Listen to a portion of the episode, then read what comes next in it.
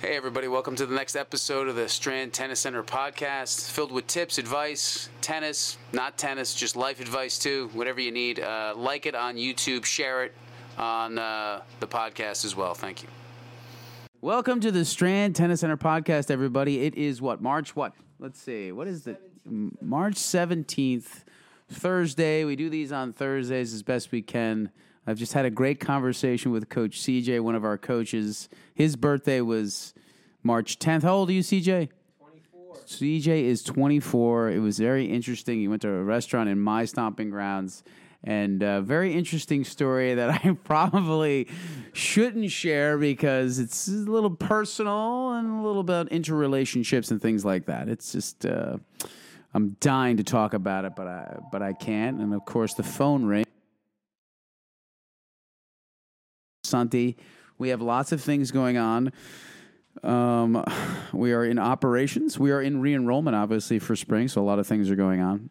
But I was just kind of thinking about the start of this thing and creation stories because I've been listening to a lot of creation stories lately, and they're uh, they're fascinating. And uh, I don't know, maybe ours is interesting, but I'll start to go through this whole thing. We started this in 2009 I played tennis in high school. I played in college. I played for Rutgers. We were Division One. We were pretty good. Uh, not top twenty-five, but we were solid. Did that for four years. Thought I wanted to be a uh, ESPN reporter, and I think we talked about this originally with this podcast first. But I thought I wanted to be on ESPN and wanted to be on Sports Center and things like that. CJ, uh, you're embarrassing me with your lovely neck. Show everybody your lovely necklace. Come out here real quick and show everybody St. Patrick's Day, everybody today. Happy St. Patrick's Day, and CJ is part of the part of the process and part of the fun. Part of the problem. he's part of the problem. Yeah, he's very, very into St. Patrick's Day. He's where you going to a party, right? Going to a uh, yeah St. Patrick's Day party with the family. That's nice. You enjoy yourself. Have a good have time. Some good corned beef. Maybe I might dabble in a little bit of uh, adult beverages as I am 24 years old. adult beverages. You dabble, CJ. You can dabble. You have to be at work. I said already, seven thirty in the morning. So be responsible, CJ. Discipline, discipline. So uh, yeah, played for uh, Rutgers. Uh, played singles and doubles. Graduated. Thought I wanted to be a sports writer. Worked for a company called Bloomberg Business News. See CJ. Have a great party. Uh, thought I uh, wanted to do that, so I was a writer for them. I covered I covered uh, the ATP tour and the WTA and traveled around, did that, and found that it wasn't as interesting as I thought it was. But at Bloomberg Business News, to my left and right were business wait, writers. Wait, hold on. Why What? is it not interesting? Why the ATP? Did, because it wasn't interesting because at the bottom line, maybe I didn't like writing a ton because there was a lot of writing to do, right? So it, it was good going to the matches, it was good doing the interviews. And I'd rather just talk about it like this. I was on the writing side Okay. and it was very very dry like it writing sports stuff if you don't do a column you're basically just covering the event and it's very cookie cutter and you have an editor and it's not really creative Okay. so you're just saying all right this Sound person won this person did this or you were on say your injuries this person's injured this is this this is that it's and you're just gathering information Yeah. um, and and and this is not for every reporter. I, every reporter was they're just not liked by the athletes. All the athletes really are annoyed by the reporters, and most of the reporters are just wannabe athletes. It's unfortunate. Most of them are not great athletes. They always wanted to be athletes, so they want to be around them, and they're highly, highly uh, annoying to those athletes. And the athletes are just in generally don't want to talk to you because they feel that you asked the wrong question. A lot of these reporters, funny, didn't know much. They kn- they don't know enough about the sport because they haven't played it enough. So you can't ask the real right question, and that's why they're starting to get more guys like Patrick McEnroe and all those people that have played to even be more reporters and ask more questions. Yes, Basically. Right? Correct, because it used to be that Marv Albert and all those guys would ask the questions. They're just journalists, right? Not like when I saw Joe Theismann years ago, who played football, do an interview with Lawrence Taylor. I was like, wow, they're finally they're having the player do the interview. It used to be that just the journalists do it, but they never played the sport, and I think that's why they're doing it more because these journalists are getting less respect from the players. They just think that they haven't played, so they don't get it. So I felt that, and I felt like I was kind of like a wannabe, like I wanted to hang around these athletes. That's what it felt like being a reporter. So I was like, I have a, so I'm working for Bloomberg Business News, and I got tech reporters on this side. I got, you know, uh, I got company reporters on that side. I got all these different things, bond markets, this things, and I'm like, boy, I like business. I like these guys. We talk about these tech companies all the time. We talk about all of these business things, and I'm like, well, I don't want to be a reporter. I still love tennis. I love to play. I love the business aspect of this thing. I've always taught. So I'm like, why don't I go back into teaching and try to start more of a business at it, right? So I was always kind of teaching and I was always working and I and I ended up working nights at Bloomberg at one point doing a lot of teaching. And at one point it just got past the point of critical mass. We were just I was just teaching. It starts. It's like the Howard Schultz book. Like one one uh, Howard Schultz's first book is great. It's like one. I think it's called One Cup of Coffee at a Time. It's just one lesson. It's like anything else. You do one lesson, somebody likes it, you do another lesson. And then somebody tells somebody else, and you do two lessons. And then you got three. And then somebody says, oh, and if you're doing a good job, and this is a great kind of a business thing, people want to tell somebody about the lesson because it gives them a little value prop. They're exposing somebody else to something that's great. And when that friend loves it, they've done them a favor. And people will spread things like wildfire if it's that good because it get, makes it gives them kind of it's almost like they're doing them the favor if it's something so good. So that's how it starts. You do three or four lessons, somebody talks about it, they like it, then all of a sudden you have 7, 12, and 15, and you just don't have the time to do them all. Mm-hmm. So at that point, I was working at nights in Bloomberg, and I I can't remember. I think one day I just didn't. I, I, like gave my two weeks notice, and it was bad. I think I didn't show up the last one day, and the editor took me and is like, uh, "You don't have to come back here," because I, I think I just didn't come in one night, and I had two days left to work. You know what I mean? I was just bad. It was bad, but uh, you know, don't none of the employees that work here do that. Please, we need we need your whole schedule.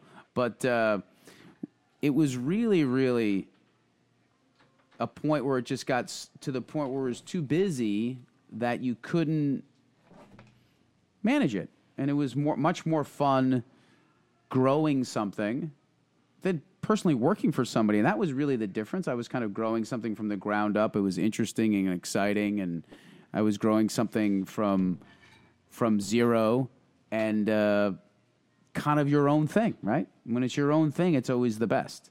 You're you're doing something. You're sowing the seeds and you're seeing the fruits of your labor, right? It's always great to do it yourself, and, and and we've always talked about this. It's great to do it yourself, and it all it all it all ends up on you, right? So you have to be very careful about saying, "I want to do this." Things have to happen organically. Like I could never sit like you know Tony Hsieh, who unfortunately passed away. Like those guys would work at a company and they'd discuss business ideas and startup ideas and say, let's do this, let's try this. I could never do that. Like, I'm not like, okay, I'm going to work for Bloomberg and then I'm going to, at night, think of four different things to sell. Mm. It just has to happen organically. Like, I taught tennis, people liked that I taught it, and I taught them again, and it was fun. And all of a sudden, I've had four lessons and five lessons. You got cash in your hand, you're making money, and it's fun. It just happens organically. Those things have to just happen. I can't sit down and think of a business idea. It has to come from me. And that's why now the genuine. Yeah, it has to be yeah. genuine. Now the holding company that we have, I think of business ideas off of it, right? So I'm like, oh, we can do this, and we can be a consultant for that, and all that thing, and it, it just happens organically. That I could not again do like, I don't know. Uh, fake. Well, to me, maybe it ring. Maybe it it, it, it it, it rings of fakeness if you're just maybe, trying to. Or maybe like if it doesn't come out of you naturally, you correct. Won't be, you won't be as interested in it. Maybe correct. You won't. You sure because yeah. you won't work as hard, yeah. and it and it won't be something that's coming from the heart. It's like saying it's like when people go like like I see all these interviews like where how do we go viral on TikTok? We should do this, this and this. Well, that doesn't make any sense. You're just trying to find all the key points to do it. Just mm-hmm. put out what you like. Put out what you enjoy, and if people like it, they like it. That's basically it. You can't be like, I'm going to find the three hacks so I get a billion followers. It just doesn't make sense. It's like the same thing. It's like I'm going to sell. It's like I don't know what's what was like like I'm going to start selling something that I have no interest in because it's popular right now. What's popular right now as a product that is selling? Um, like think about anything. Uh, I, I wouldn't even know what's the most. What, No, not iPhone. I mean, PS5. yeah, PS5. You know, I could like me. It's well, that is so exclusionary. I couldn't even figure out how to make a video game. Uh, it's like selling, like say, uh, you know, slime or something. When slime was popular, I'm going to figure out how to sell some slime and buy it for cheap and sell it. That doesn't that arbitrage doesn't interest me, and that I don't get interested in that. But if you're running a holding company, you have a business, you're doing this, and you go inside that business, okay, there's a few different ideas I can come up with here. This is interesting and then it builds from there. So it, it has to be organic. So that's how it kind of started. You're just doing all these lessons, you're making cash. It's kind of interesting. You're kind of your own boss. You can set your own schedule. So it just morphed into that. So I started teaching more. I started teaching at a club because you needed to teach somewhere. Tennis clubs are very, excuse me, exclusionary. You can't just say, all right, I'm going to start a coffee shop and rent something that's like 2,000 square feet. You know, you need 50,000 square feet. And you can't find one indoor tennis court. It's very hard unless you're going to do it and find somebody that's got an indoor court at- at their house. And that's very difficult because what are you going to run a business out of their house?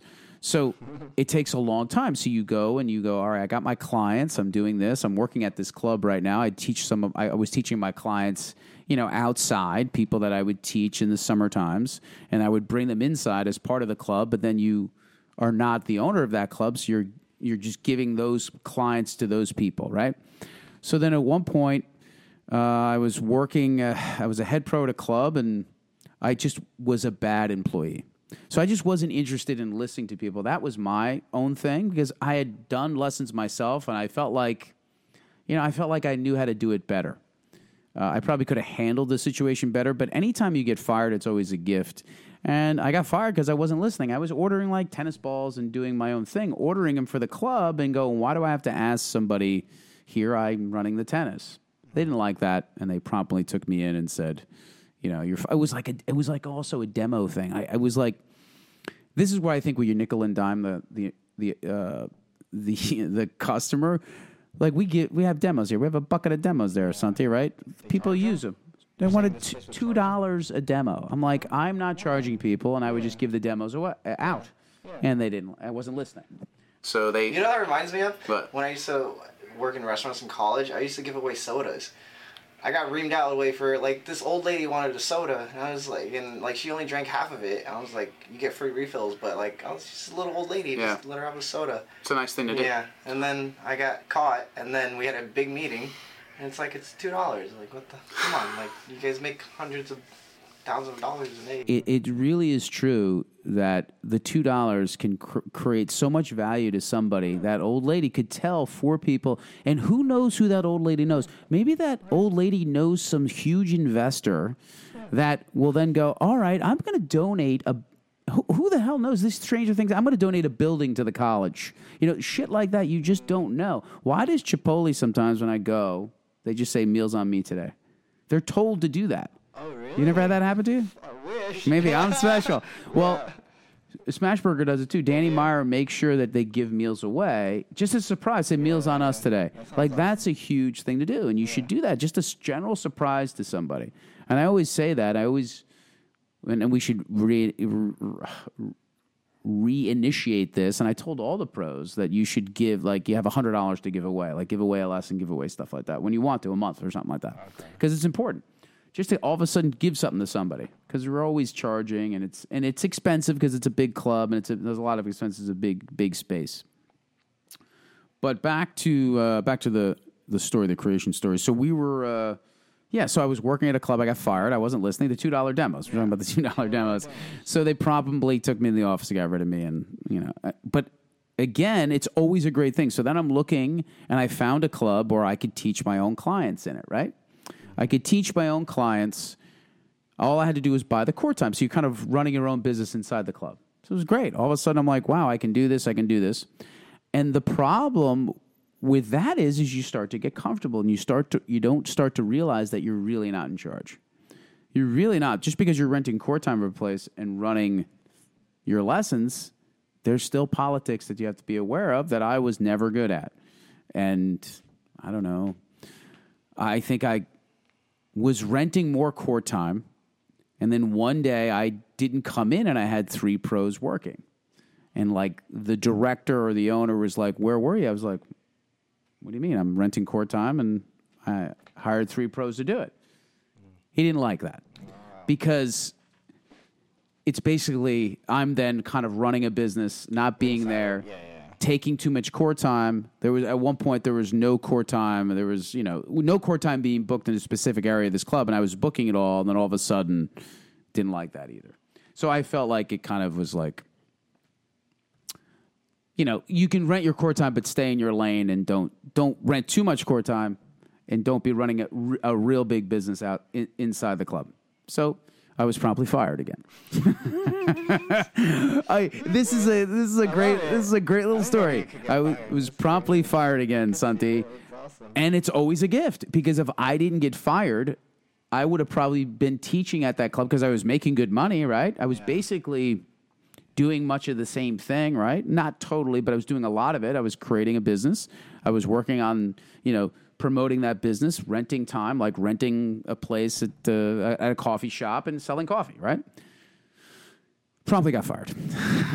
so, but luckily enough, and I always said like this person should have fired me. The problem, the the the issue was if you really look, and this is like you ever see the movie The Founder? It's about Ray Kroc. You know, no Ray Kroc. You, you know, Santi, you kill me. Ray Kroc is basically the guy that took McDonald's from one restaurant to the biggest oh, real estate. co- Oh, yeah, oh, yeah. With yeah, Michael. Keaton. Yeah. Oh, oh, oh, oh, oh. Yeah, it was really, it was really good. But there's one line in there. Stole it from them. Well, he did. Ba- Basically, he became a franchisee and then went like, I can't stand all these rules. And then was buying all the land that he was renting. Fran- he owned a franchise company, but then said, "Listen, enough is enough. Whatever." So, but he said basically, you know, if my co- competitor was drowning, I'd stick a ho- hose a hose in his mouth.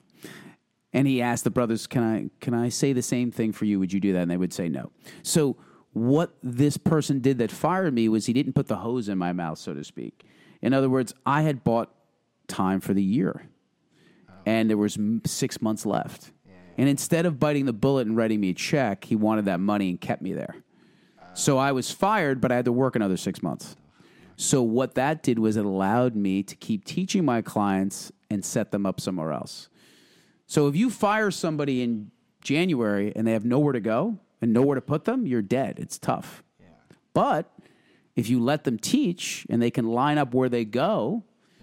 In the springtime or in the summertime, and you can go, all right, I can go outside for the next three months, and I got another six months to figure this out. Really, so you know he should did the, he should have did the Ray Kroc on me. He should have put the hose in my mouth. But it was kind of a, it was a great gift though that I was fired. So it made me go find a club outside that I could ta take those clients with. So I had a three court facility that I managed outside, and I leased that. It worked out great. I actually it makes you hustle and find something. And then and at that time, while I was doing that, I had another three months. I found this building. And it was just in the back. Remember, there was a wholesale florist all in the front, Santi. We had the, the, the building had 6,000 square feet left in the back of it. So I had full clientele, and I only could put one court back there. And, and they had 6,000 square feet in the front. It was floors and all this stuff. And I said, I'll take it because this is all I had. So I took, and I had one court. I think it was 2009. I taught from 8 a.m. to 9 p.m. I think I had one other person. I think Alex was working on the one court. Alex, who works here, um, and uh, we would just shift around. That would be it. Basically, I mean, I, I'm sure there's somebody else worked with one court. Chris wasn't here with one court, but it was basically me working every day with one other person, probably 12 hours. They would work another, I don't know. I, maybe it was, yeah, it was probably eight to six, and then someone would work six to 10, or I don't even know. But it was, it was just like that. It was just 12 hours a day, every day.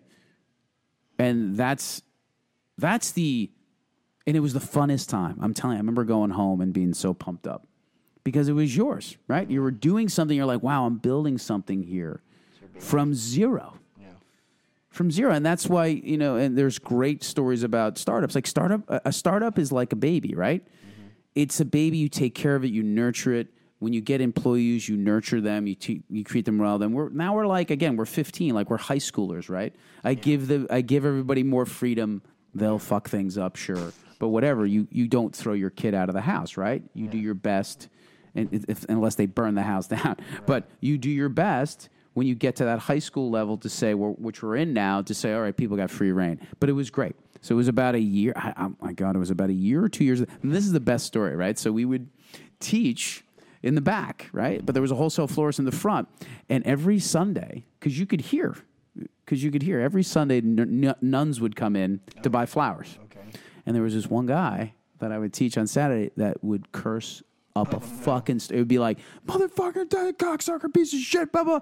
And the nuns came, and then the florist guy came up to me. The nuns, the nuns are very upset and disturbed that they're hearing this word cocksucker and all this stuff. It was like, it was unbelievable. Like, it was really bad. So those stories like that are very fun. You could smell the flowers. You would Yeah. smell all the cuts. It, it would just that was a great time, though. And then, and then the florist in those days, wholesale florists were big deals, but now everybody sells flowers. Whole Foods, Acme, everyone. So you don't need a wholesaler as much. You can get them anywhere. So they were losing more space. So I said, I'll take it. So then we had then two courts, and then we had two more employees, and we did that. I wish I would know the years. I should know this. And then we then they went out of business, and we had and we had a chance to take the whole. Went out of business? Florist went out of business. We had a take, chance to take the whole front, but of course, everybody wanted Yeah, yeah. that big a building.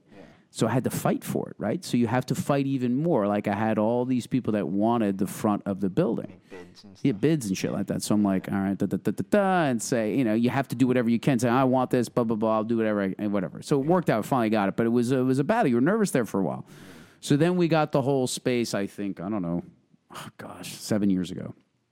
Really? but- That's it? Oh, I don't know. Was it seven or was it ten? Uh, you know, it's a, it's it's my bad that I shouldn't know. I think it's two thousand. Was it thirteen years? Two thousand eight. So it's like fourteen years.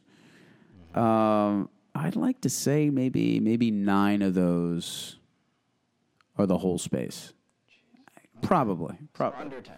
Under 10. under 10 i think it's under 10 but uh but i was just the point of this whole story is again it's 14 years and it's only just begun right these things just just begin and it only takes one lesson one cup of coffee one racket you sell, one thing you do, and then it goes to two to four to eight. Like the, the woman who sold Bliss to, I forget the huge, huge company she sold it to, that's all she did. She rented her space and she said, well, if I can do this many consultations, I can afford the rent and then I can afford another person. That's all it is. It starts out with saying, okay, what can I do to afford the rent?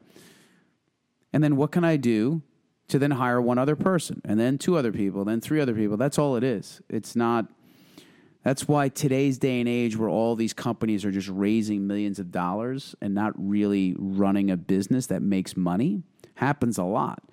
A lot of these startups are raising millions and millions of dollars, and they're they're valued at thirty five million. And what, but what's their profitability? Like they're just burning through cash, you know. So they're not really making money.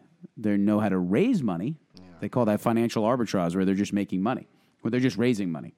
Mm-hmm. So really, if you want to be a entrepreneur, you really want to. You got to love what you do. You got to want to help. You got to want to really believe in what you do. But you got to realize you got to learn how to make the bottom line at the end of the day, right? You have to go. All right, I I I, I got to take some chances because I, I'm a startup, and I uh, the whole point of it is taking chances. But I also have to realize I got to figure out how to become profitable. Because if I can't, you know, it's really rare for a company like Amazon to be so patient. They- They're just a patient company. They'll outlast you the whole time. They'll bring a margin down to zero. Amazon. That's what they'll do. They'll make it. They'll they'll make the pro. They'll make the margin so low that they'll just squeeze everybody else because they're patient. They just know that they're going to outlast everybody else. And I mean, that stock was going up, and they weren't making money for years. They finally made started making money only recently in the quarters, right? I mean, how long ago was it? But for years, they didn't make any money. So you have to exercise patience and realize, all right, I have to become profitable. Try to be, how to be, figure out how to become profitable in a month. That's what you have to figure out how to do within the month. I like when all these businesses goes, you won't make money for five years. I'm like, that's crazy. You need to figure out how to become profitable within six weeks. because if you don't, there's not going to be somebody around the corner like uh, Sequoia or anybody or Blackstone that's going to give you a bunch of money. Uh, no. Uh, so you have to assume that no one's coming around the corner to give you money to finance whatever idea you have. And that's what a lot of the young kids have now. I got a great idea. I think uh, you know. I think it's worth thirty million. Give me some money. But so I just was kind of interested in that today. That the whole story, the whole start of it, and the whole time and pressure thing, like we all talk about. And you bring it back to tennis. That's what all these players do. They have one ball at a time, another ball, another ball, another ball, and then all of a sudden it becomes a sequence of hits, and it becomes a strategy, and it becomes a game, and it be you're starting to win. There's no mystery to any of it. Um, that's how that's how it goes. And it's not like. And again, I'm not telling the story like, oh my God, we're uh, we're worth three trillion dollars and we're just enjoying. No, this is we're in the middle of it, right? We finally got to a place where we're at least we're teenagers, and you got some freedoms, and you can make some decisions, and you can let the employees make some decisions. But we're still at the beginning of all this. We're just teenagers. I can't wait till we get to middle age, as that's when you're supposed to make some money. but uh, any any other uh, observations or comments, Santi? What do you think? Uh, real quick, my question would be like, since you've been here so long and, and you know, run it so long, do you? I would say like, I mean, I've really been here for like almost a year. Do you enjoy seeing kids that start from like mediocre skill and then they're, they're gonna go to like D one schools, D two, D three schools? You know, like. Well, that's a you're- pretty. you're- That's a. you're, like you're molding them into like a certain like uh, you know, and they come to you to learn and like. Well, that's, a pretty big delta from being a beginner to Division One. So that's a big one. But no, to uh, to to to say yes, that kind of development, you like it. You, you do, and you like when you just see them get into college. It just all of a sudden becomes more of a like, well, they've grown up, they've gotten to college, they're going to school. At least, and they, even they're they're playing club like that. Like Kendall, who worked for us, is playing club at Northeastern. Her mother was so happy that she's playing club, and that's real rewarding. It's a big deal. Like we just talked to uh, one client. The the kid made his freshman his uh, JV team. He's so excited. Right, that's great. You teach him. We'll we'll, we'll we won't mention his name, but we will. Um, con- but they're super excited about it. Right? It's uh, it's one of those things that no matter what level, even if it's Division One or making your JV team, the the reward and the and the self confidence the kid gets by doing that, eh, setting a goal out there, putting yourself out there, and making it, it's great. No, it's it's an awesome thing. Um, yeah, I mean, uh, development is great. Yeah, I mean, I mean, how do you feel? I mean, do you feel fulfilled that you've think that you developed in this job? Yeah, I feel like I grow, you know, every day. I learn little things every here and there. I don't freak out over it, too many things anymore. Um, it feels like natural and like comfortable, but like at the same time enjoyable. That's why we have to change it up again on you. We don't want you too comfortable. We like to change it up a little bit. Keep not stressed, but just a little pushing yourself a little. When you challenge yourself a little bit, you're more rewarded. Yeah. So get ready. Thanks everybody. Hopefully that helped. Uh, just a little story about uh, life, perseverance. Have a great day. Share the podcast, please. Thank you. Hey, everybody. Hope you like the podcast. Please share it with your friends, anybody that you know, anybody that's into tennis, anybody that's into bettering themselves. Share it.